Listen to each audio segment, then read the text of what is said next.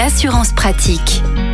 Olivier Moustakakis, bonjour. Bonjour Arnaud. Vous êtes le cofondateur du site assureland.com et on vous retrouve comme chaque semaine sur la route des vacances pour parler assurance auto. Aujourd'hui, ça peut arriver, on tombe en panne et on se dit comment je vais rentrer de vacances ou comment je vais relier euh, mon lieu de vacances. Alors comme nous sommes sur Sanef 107.7, si vous tombez en panne sur l'autoroute, bon déjà essayez de vous garer sur la bande d'arrêt d'urgence, bien sûr euh, avec toutes les règles de, de sécurité. Hein. Mettez votre gilet jaune, allumez vos feux de détresse, mettez-vous bien sûr derrière les barrières de sécurité et contactez soit la, la borne SOS la plus proche, ou vous pouvez utiliser également l'application euh, SOS qui est euh, SOS autoroute. autoroute qui est, qui est mise à votre disposition. Alors ce qu'il faut savoir sur l'autoroute, c'est que c'est seuls les dépanneurs agréés qui ont le droit et l'autorisation d'intervenir. Donc leurs tarifs sont fixés par un barème préfectoral. Par exemple, pour un véhicule dont le poids est inférieur à une tonne 8, c'est 138 euros. Ce sont des tarifs qui sont majorés à partir de 18 heures le week-end ou les jours fériés. Donc c'est là où il convient au niveau assurance de se rapprocher de son assistance et surtout avant de partir en vacances de regarder en fait quel type de contrat d'assistance vous avez souscrit. Donc ce que vous devez vérifier d'un pur point de vue assurance,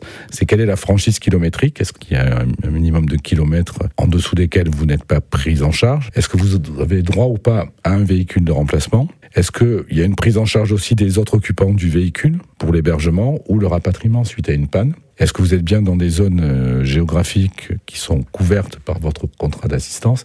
Et puis après, regardez un peu quel est le plafonnement jusqu'auquel votre euh, assisteur, votre assureur va pouvoir vous indemniser sur l'ensemble des frais que va engendrer cette panne. Donc encore une fois, bien vérifier son contrat d'assurance avant de partir en vacances ou même si vous êtes sur la route des vacances, euh, un petit coup de fil à votre assureur, euh, ça ne fait pas de mal et ça peut éviter de nombreux tracas. hein. Exactement. Si vous voulez partir serein, ça vaut la peine de regarder votre contrat d'assistance, en l'occurrence, hein, pour les pannes et les rapatriements, quitte à augmenter temporairement le temps de, de la période de vacances. Ces options-là pour être vraiment serein. Olivier Moustakakis, merci beaucoup. Vous êtes le cofondateur du site euh, assureland.com et on vous retrouve la semaine prochaine. À la semaine prochaine, Arnaud.